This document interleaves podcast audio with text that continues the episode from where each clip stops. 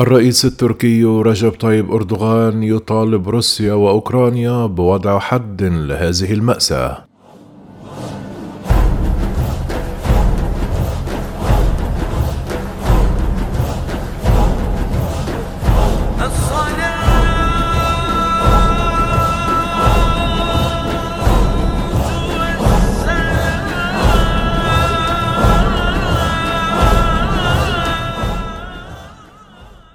قالت السفارة الأوكرانية في تركيا اليوم الثلاثاء أن اجتماعا بين المفاوضين الأوكرانيين والروس في إسطنبول قد انتهى، فيما أكد وزير الخارجية التركي مولود جويش أغلو أن وفدي التفاوض الروسي والأوكراني اتفقا على بعض المسائل.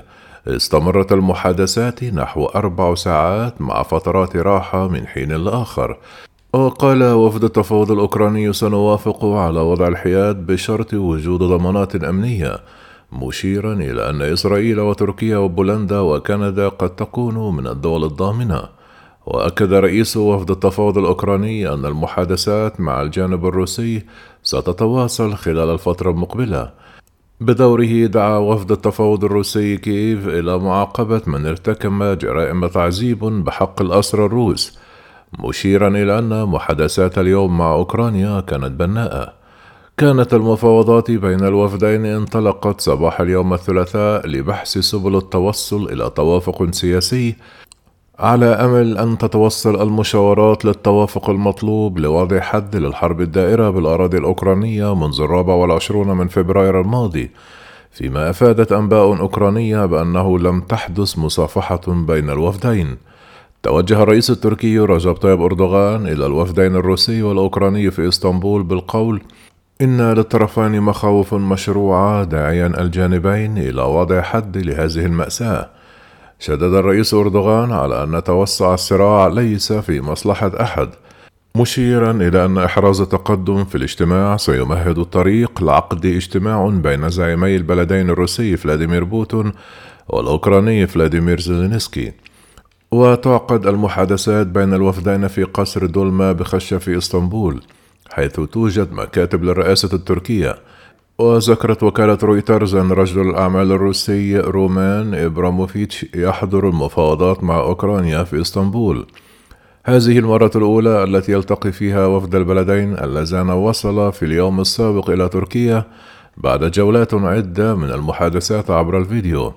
ذكر التلفزيون الأوكراني أن المحادثات مع روسيا بدأت دون أن يتصافح أعضاء الوفدين، وقال مراسل أوكراني كان هناك ترحيب بارد ولم تكن هناك مصافحة، دون أن يوضح ما إذا كان قد شهد اجتماع الوفود أو أن المسؤولين أبلغوه بذلك.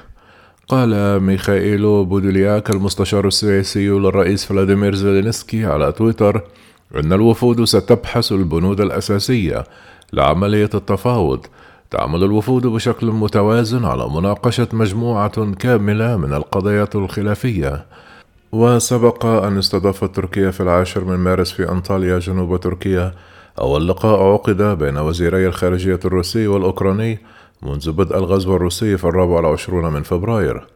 تدخل العملية العسكرية الروسية في أوكرانيا يومها 34، فيما يواصل الجيش الروسي استهداف المواقع والتجمعات العسكرية الأوكرانية.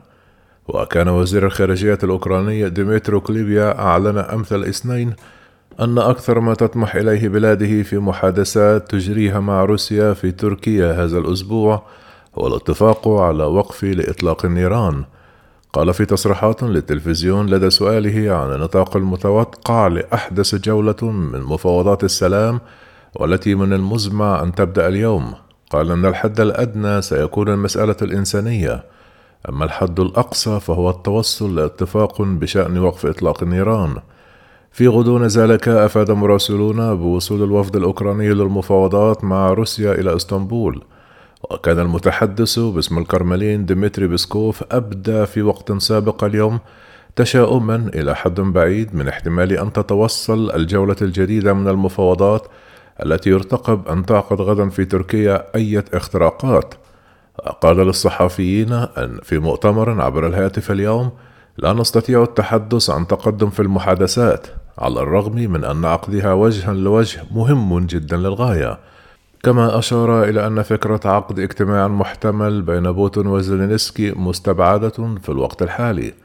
كانت جلسات طويلة امتدت لأكثر من أسبوعين عقدت سابقا بين الجانبين عبر الفيديو، سبقتها جلسة مباشرة على الحدود البيلاروسية وأخرى على حدود بولندا، إلا أن أي من تلك الجلسات التي انطلقت بعد 4 أيام من العملية العسكرية الروسية والتي وصفت بالصعبة والمعقدة لم تتوصل حتى الآن إلى تسوية تنهي النزاع الذي دخل شهره الثاني، فيما تتمسك موسكو بحياد الجارة الغربية ونزع سلاحها النووي أو الذي يشكل تهديدا لها، فضلا عن عدم انضمام أوكرانيا إلى حلف شمال الأطلسي.